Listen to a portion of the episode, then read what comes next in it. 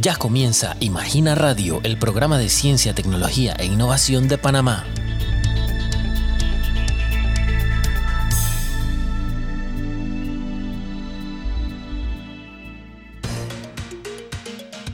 Estimados oyentes, les damos la bienvenida a una nueva entrega de Imagina Radio, el programa de la Secretaría Nacional de Ciencia, Tecnología e Innovación, CENACIT, con toda la actualidad del acontecer científico, tecnológico y de la innovación en Panamá. En esta edición les acompañan Elkin Guevara, Virgin Vergara y Noemí Vega. Esta semana les traemos, como siempre, noticias, entrevistas, la agenda de actividades, becas y convocatorias, entre otras informaciones vinculadas con el mundo científico local e internacional. Charlaremos con la doctora Jessica Sáenz sobre su reciente distinción como una de las 100 mujeres más poderosas de Centroamérica según la revista Forbes, junto a un grupo de investigadoras y emprendedoras del ámbito científico local y también conversaremos con el doctor José Antonio Suárez, quien recientemente participó en representación del Instituto Gorgas en la elaboración de unas nuevas guías de la Organización Panamericana de la Salud para el tratamiento de las lesbianiasis en nuestra región. Y antes de ir con nuestros invitados, daremos un rápido repaso al acontecer noticioso de la ciencia con el segmento Titulares de la Ciencia. Titulares de la Ciencia. En las notas nacionales, una iniciativa desarrollada en Panamá con el fin de promover el interés en las carreras de ciencia, tecnología, ingeniería y matemáticas recibió recientemente el premio Logro Meritorio en Educación Preuniversitaria. Este galardón reconoce la labor de Susana Lau, Nelida Gómez y Donna Roper como líderes de Women Engineering responsables de la iniciativa formativa. En otras noticias, el joven ingeniero panameño Aldali Aldair Pineda fue reconocido con el premio a la excelencia académica Senior Scholars por la Universidad de Arkansas en Estados Unidos, donde cursaba la carrera de Ingeniería Química como becario de la CENACIL. Pineda tiene 24 años, es de Santiago provincia de Veraguas y se graduó con honores por mantener un índice académico de 4.0 y por haber completado clases de honores a lo largo de su carrera. En el panorama internacional, los astrónomos del Observador Óptico Transitorio de Ondas Gravitacionales detectaron sistemáticamente por primera vez la colisión de dos soles muertos conocidos como estrellas de neutrones, gracias a un moderno telescopio ubicado en las montañas de la isla española de La Palma. Las colisiones de estrellas de neutrones son clave para la comprensión del universo. Se cree que elaboraron metales pesados que posteriormente formaron estrellas y planetas. Cuando ocurren colisiones aparece un destello de luz que es visible solo por un par de noches y una poderosa onda de choque recorre el universo. Estos fueron los titulares de la ciencia. Entrevista. Hace poco en las redes sociales en Panamá se viralizó la noticia de que en la lista de las 100 mujeres más poderosas de Centroamérica 2022 se encontraban 25 panameñas y 12 de ellas se desempeñan en diferentes campos científicos y de la innovación. Una de ellas es Jessica Sáez, doctora en Tecnologías de la Información y Comunicaciones, docente universitaria e integrante del Sistema Nacional de Investigación de la CENACIT. Doctora, gracias por participar en Imagina Radio. Muchísimas gracias a ustedes por la invitación, gracias por el espacio para pues divulgar lo que hacemos en, la ciencia y la tecnología. Perfecto, doctora. Empecemos por eh, recibir sus valoraciones sobre esta noticia que de 25 panameñas incluidas en la lista 2022 de la revista Forbes, de las 100 mujeres más poderosas de Centroamérica, 12 de ellas son de áreas de la ciencia, la innovación y la tecnología, como es su caso. Sí, eh, bueno, primero que nada, eh, la verdad es que yo estoy muy feliz, muy feliz de ver 25 eh, panameñas de las 100 que están listadas en, como las 100 mujeres más poderosas de Centroamérica. Y luego de eso ver que aproximadamente casi el 50% de las panameñas están en el ámbito de la ciencia, la tecnología, la innovación para mí eso es eh, una excelente noticia porque demuestra pues que se están cambiando paradigmas, que se está valorando mucho el trabajo que se viene realizando. Panamá cuenta con personal muy calificado, con personas que trabajan muy duro en la ciencia y la tecnología y me alegra muchísimo pues que se esté dando este reconocimiento. En su caso particular, doctora, ¿cómo toma haber sido incluida en esta publicación que reconoce los aportes de mujeres en las áreas de la STEM? Bueno, yo no tengo otra palabra que decir que me siento honrada. Honrada porque estar en este listado de mujeres tan poderosas, leyendo pues todas las descripciones de las otras 99 mujeres que aparecen, eh, con colegas, con personas que han sido y son y siguen siendo un modelo y un ejemplo a seguir para mí, mis, colegas panameñas, personas que trabajan muy duro, eh, con algunas he compartido incluso trabajo, voluntariado, para mí es un honor, no tengo otra forma de describirlo. Doctora, desde su experiencia como docente, ¿qué impresión o expectativa le generan las nuevas generaciones de investigadoras en las áreas de la ciencia, tecnología e innovación? Expectativas, pues yo tengo muchas. Yo pienso y estamos trabajando, eh, muchas organizaciones, muchas instituciones en el país eh, están trabajando muy duro eh, para divulgar y promover el interés por las carreras STEM. Yo sé que si seguimos trabajando, que si seguimos trabajando incluso en conjunto con familiares, con maestros, con profesores, podemos lograr pues que se cierre esa brecha porque sí tenemos una, una debilidad en el sentido de que tenemos poco interés en carreras STEM pero yo sí estoy muy positiva. Yo sé que si seguimos trabajando duro podemos lograr mayor interés en esta área del saber. Ahora bien, ¿en qué proyectos de investigación o de docencia trabaja en estos momentos? Nosotros tenemos un grupo de investigación en ingeniería de telecomunicaciones y sistemas inteligentes aplicados a la sociedad. Es un grupo que utiliza las telecomunicaciones para resolver problemáticas sociales, ya sea en el campo de la salud, en la parte ambiental, en la parte de sistemas de asistencia para personas con discapacidades o incluso en la agroindustria. Entonces estamos trabajando, por ejemplo, en un proyecto para desarrollar un sistema de monitoreo de síntomas motores en las extremidades superiores en personas con Parkinson. También tenemos proyectos de monitoreo de contaminación de aire en Panamá para generar indicadores que nos puedan pues orientar a tomar las medidas necesarias para eh, proteger nuestra salud, para tomar decisiones con respecto a eh, las emisiones de contaminantes.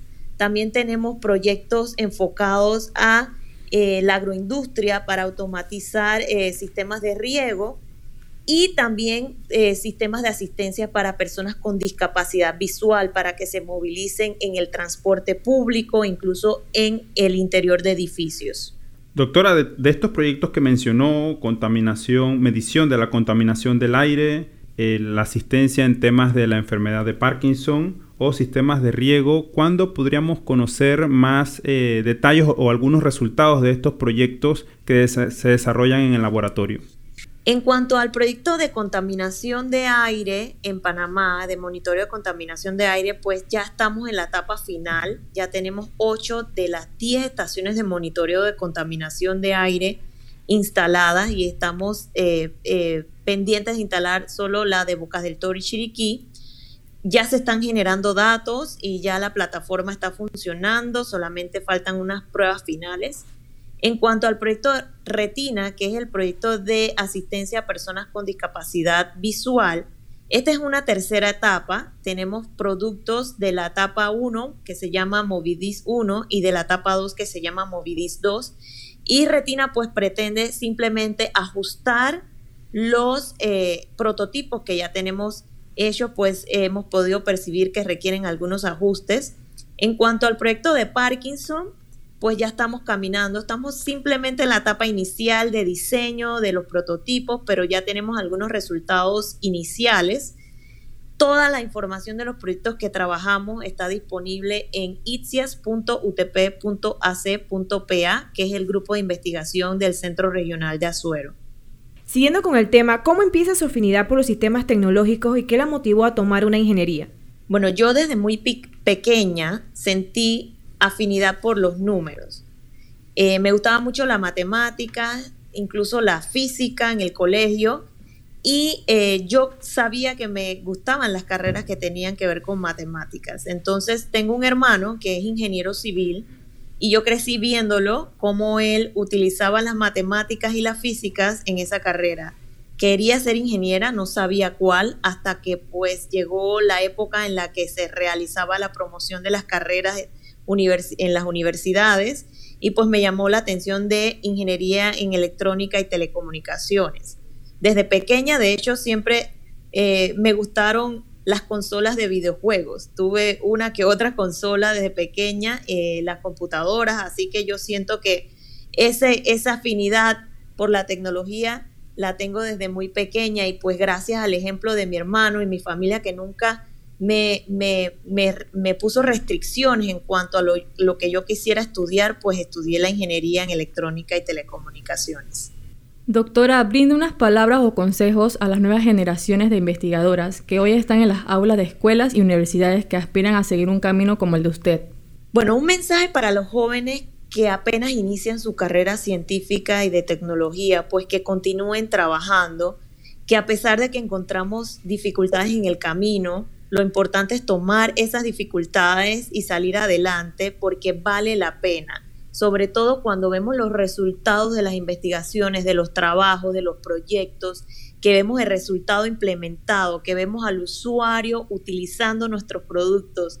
No existe mayor satisfacción que esa. Y aquellos que aún no se deciden, que apenas están empezando a analizar lo que quieren estudiar en el futuro, pues yo los, los invito a que consideren las carreras STEM, que prueben diferentes eh, áreas del saber, en matemáticas, tecnología, ingeniería, porque eh, solamente probando diferentes cosas se van a dar cuenta qué es lo que les apasiona, qué es lo que les llama la atención, qué es lo que ustedes, eh, lo que ellos van a poder, pues, ejercer en un futuro y que les va a apasionar. Eso es lo más importante. Así que los invito a todos, pues, a que consideren las carreras STEM que están eh, estigmatizadas, que no son lo que aparentan, que la verdad son muy divertidas y podemos hacer una infinidad de cosas con ellas. Doctora, gracias por acompañarnos en Imagina Radio. Muchas gracias a ustedes por la invitación.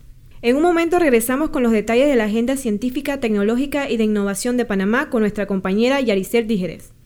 La ciencia es importante para lograr el desarrollo de las naciones y en Imagina Radio te decimos por qué. Escúchanos. Agenda. Amigos oyentes, a continuación les compartimos detalles sobre interesantes actividades que tendremos disponibles a todo público.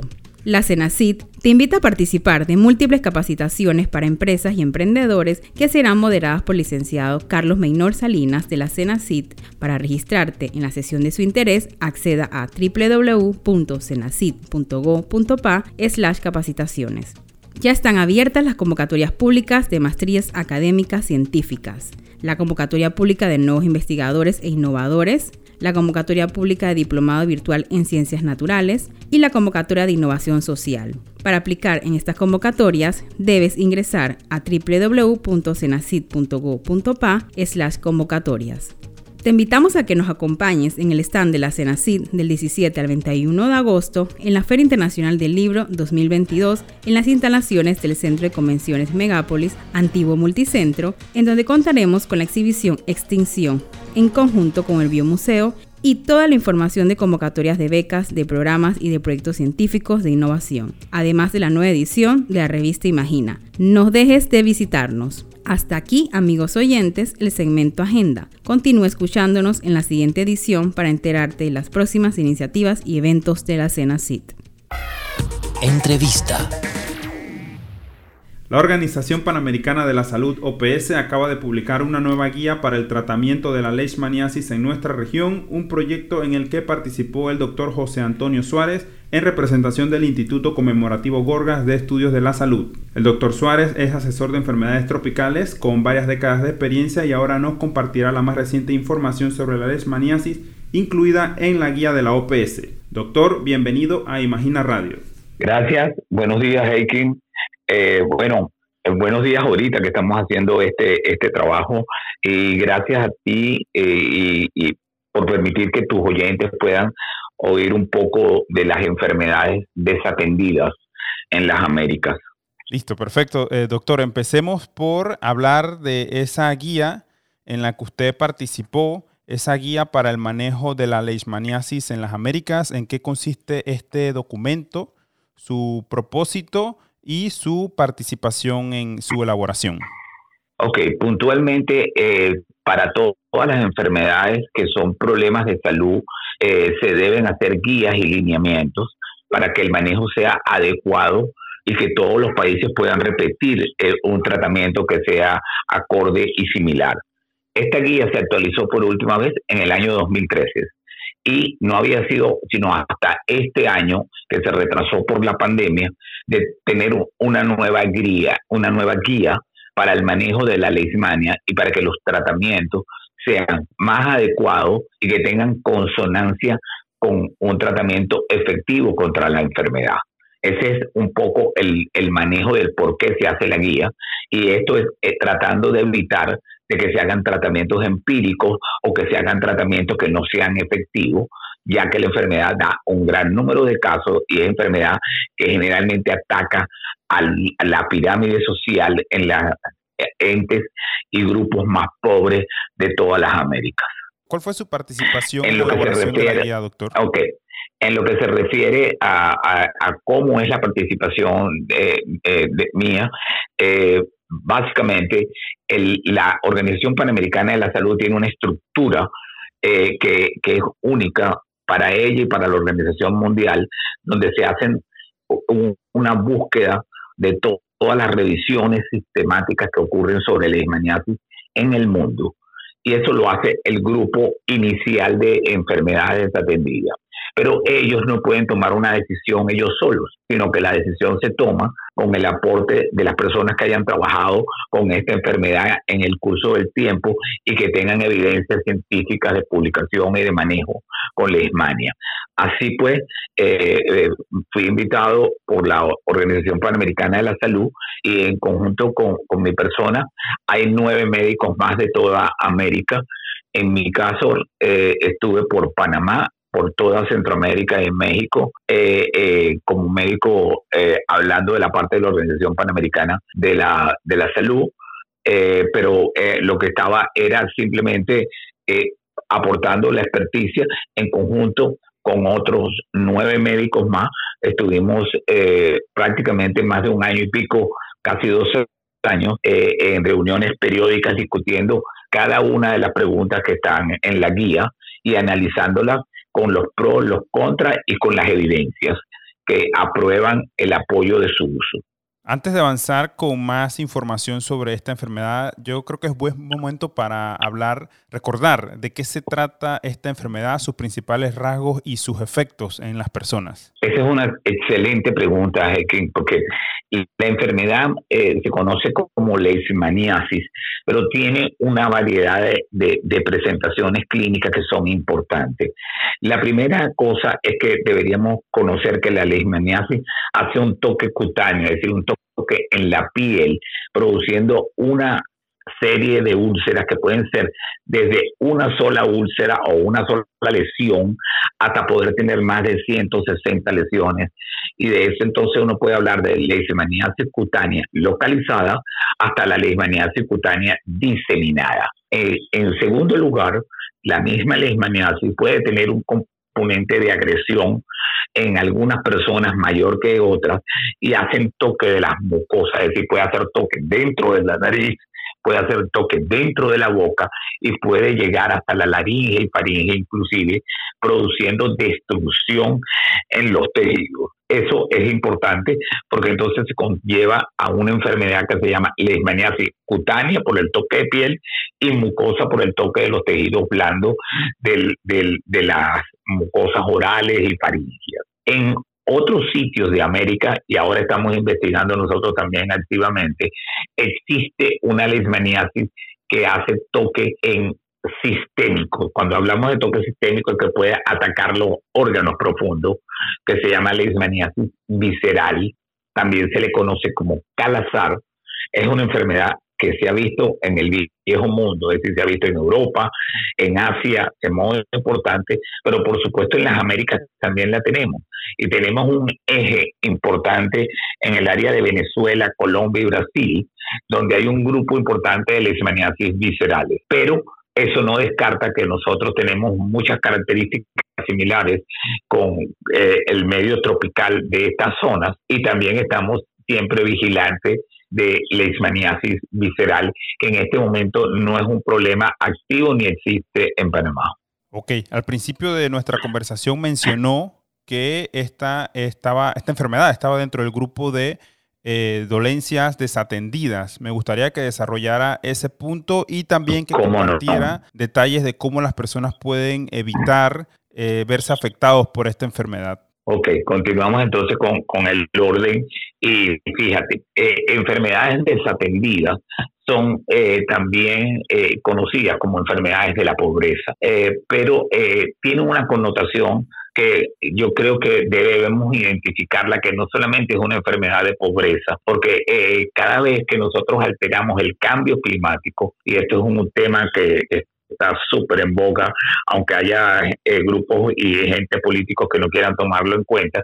Cuando tú destruyes la selva, cuando tú destruyes todo el área urbana, todos los mosquitos, en nuestro caso serían las chitras o las luxomias, eh, que todo el mundo en Panamá sabe lo que es una chitra, eh, puede producirte una picadura y esta puede estar, esta chitra o luxomia puede tener un parásito este parásito eh, se inocula a través de la picadura y en un periodo que puede ir de 15 días ya tú comienzas a ver una lesión, la lesión comienza progresiva y lentamente apareciendo con una enfermedad que el día a día tú estás vigilando que la úlcera va de mayor tamaño, la lesión va de mayor tamaño, inclusive puedes sentir que tienes algo en la nariz eh, y, empiezas a tener algún problema de ronquera que pudiera pasar en muy pequeño grupo de casos, pero puede ocurrir. Pero todo comienza con una picadura de una chitra o una luxomia. Es importante que hay reservorios naturales en las selvas de nuestros países. Específicamente Panamá tiene una, una fauna y una eh, zona de jungla espectacular que ojalá que se, se, se mantuviera como debe mantenerse cada vez que uno ve que rompen o destruyen un, bosque o, lesionan, eh, también lesionan y hacen correr muchos de los animales que viven en esta zona y para nosotros es muy importante los perezosos. Pero aquí lo que quiero hacer es el comentario que los perezosos, ellos pueden ser reservorios de la leishmania, pero ellos no tienen ninguna culpa que de ver eh, eh, en este problema, porque ellos están normalmente en sus áreas y simplemente el moverlo de las áreas hace la posibilidad de que se puedan uno tener más cercanía con ellos y que a la vez pudiera enfermarse de una leishmania. Eh, esto lo comento porque los perezosos hay que mantenerlos, hay que cuidarlos, igualito que cualquiera de los otros animales. La prevención no va por destruir, la prevención va por construir. Y cuando digo construir, es construir áreas urbanísticas adecuadas, mantener los bosques de modo adecuado, porque toda la destrucción, todo el, el, el, ecosistema cuando se altera, conlleva a que haya proliferaciones de placas y proliferaciones también de las chistas y por eso exactamente ocurre la, el contagio del parásito con el humano o con algunos otros animales a través de la picadura de una chitra. Así que eso es brevemente lo que es una leishmaniasis cutánea y mucocutánea, como les comenté. La leishmaniasis visceral el contacto eh, eh, es que el perro puede ser y otros animales eh, domésticos pudieran tener ser el reservorio del parásito y de ahí también haber una picadura a la chitra que, que en otros países son a lo mejor un poco diferentes a las nuestras y ocurre una infección con una manera similar, lo único que ataca el hígado y el vaso de los pacientes. ¿Hay zonas en el país en las que los contagios son más comunes o se es más, más propenso a contagiarse de este parásito? Eso es correcto. Eh, es una excelente pregunta porque eh, nosotros estamos claros en el Instituto Conmemorativo Gorda que cuando un paciente dice que viene de Capira, nosotros estamos muy pendientes de que la lesión que tiene probablemente es una lesión de lismania. Eh, tenemos eh, zonas del país que tienen una, un, mayor número de casos, como es Boca del Toro, eh, que tenemos realmente eh, casos que, proceden de esta zona. También vemos pacientes que vienen de la selva de Darién, eh, en toda esta parte cercana a los ríos tenemos eh, casos igualito en la selva como tal y tenemos poblaciones muy cercanas a nosotros que vienen de Chilibre y de Colón con, lesiones de, de, de leishmaniasis, o sea que no es una cosa tan lejana al área urbana, porque nosotros estamos en, una ciudad que es súper eh, eh, moderna y, muy atractiva al visitante, pero tenemos focos o parchos de áreas selváticas también muy cercanas. Y, normalmente cuando tú ves leishmania, tú ves dos grupos de pacientes. Ves las pacientes que viven y pernotan en las zonas lejanas, en las zonas desatendidas, y que pueden tener la enfermedad porque esa es su vida diaria y tiene una exposición continua. Pero también tienes los, los turistas de aventura y los eh, eh, militares, específicamente muchos los Senafrón y los aeronavales, que están metidos en zonas eh, de, de difícil penetración nosotros tenemos conocimiento de que hay zonas donde a través de los tiempos vemos con mayor continuidad. Eh, hay una población que es emblemática como la población del cacao, que sabemos que, en esta zona también lo hay, pero no es tampoco absoluto que si no viene de esa zona, eh, no lo ves. Hemos visto y vemos con frecuencia también algunos casos que proceden de Cerro Azul y eso es tan cercano a la ciudad y a pasos súper bonitos. O sea que, que, hay que mantener el ecosistema y eso es una de las cosas que hay que tener claro en esta enfermedad.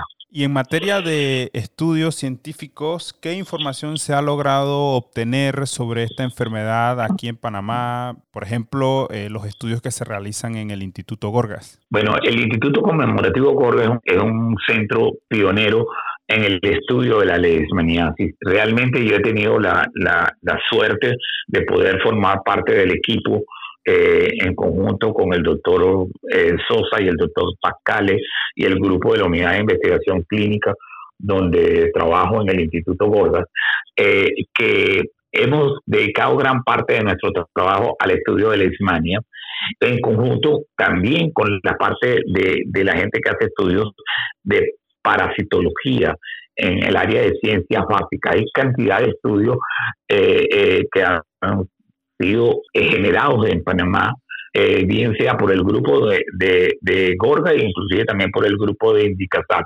Uno tiene que ser completamente ético eh, y científico en lo que habla, porque realmente sí hay un gran empuje en, en, toda la gente que pertenece al Sistema Nacional de Investigación que corresponde al estudio de la Ismania, en las que están ahí incluidos, que producen documentos científicos. En lo que se refiere a la parte clínica, nosotros hemos tenido oportunidad de hacer reportes de cepas, eh, de, de, cuáles son las cepas predominantes de leishmaniasis en Panamá. Hemos también estudiado el comportamiento clínico de la enfermedad y tenemos casos de leishmaniasis cutánea diseminada que para nosotros es relativamente frecuente verlo.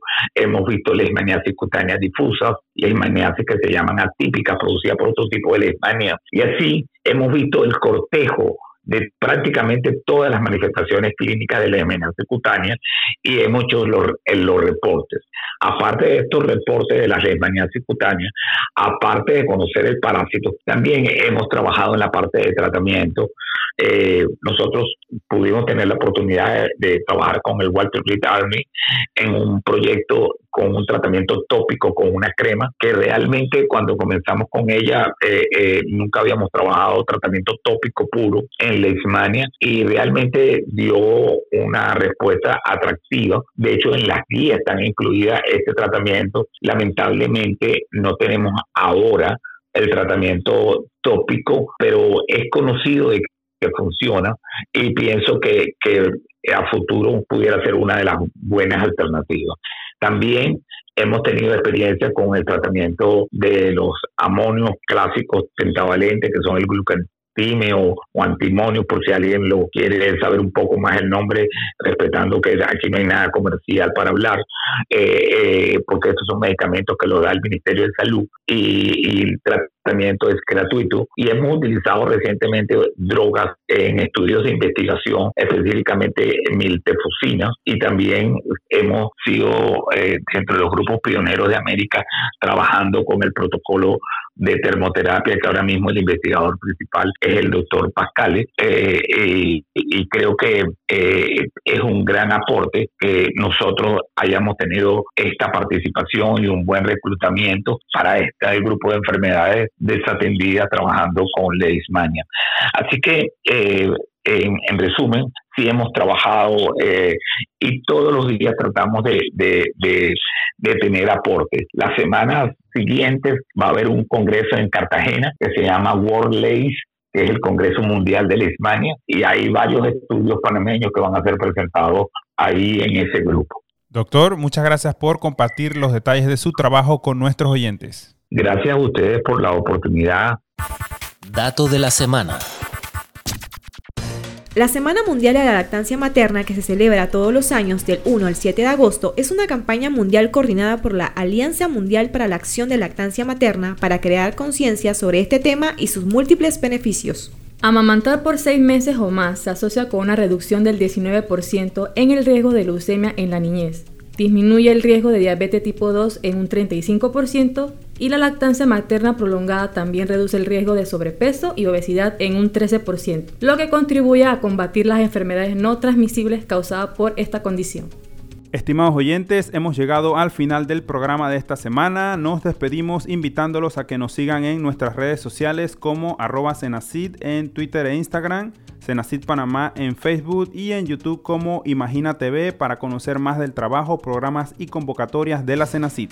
Los esperamos el próximo jueves en una nueva edición de Imagina Radio, el programa de ciencia, tecnología e innovación de la CENACID. Estuvieron con ustedes Noemí Vega, Elkin Guevara y Virgin Vergara. Hasta la próxima. Gracias por haber sintonizado un nuevo episodio de Imagina Radio. Hasta la próxima.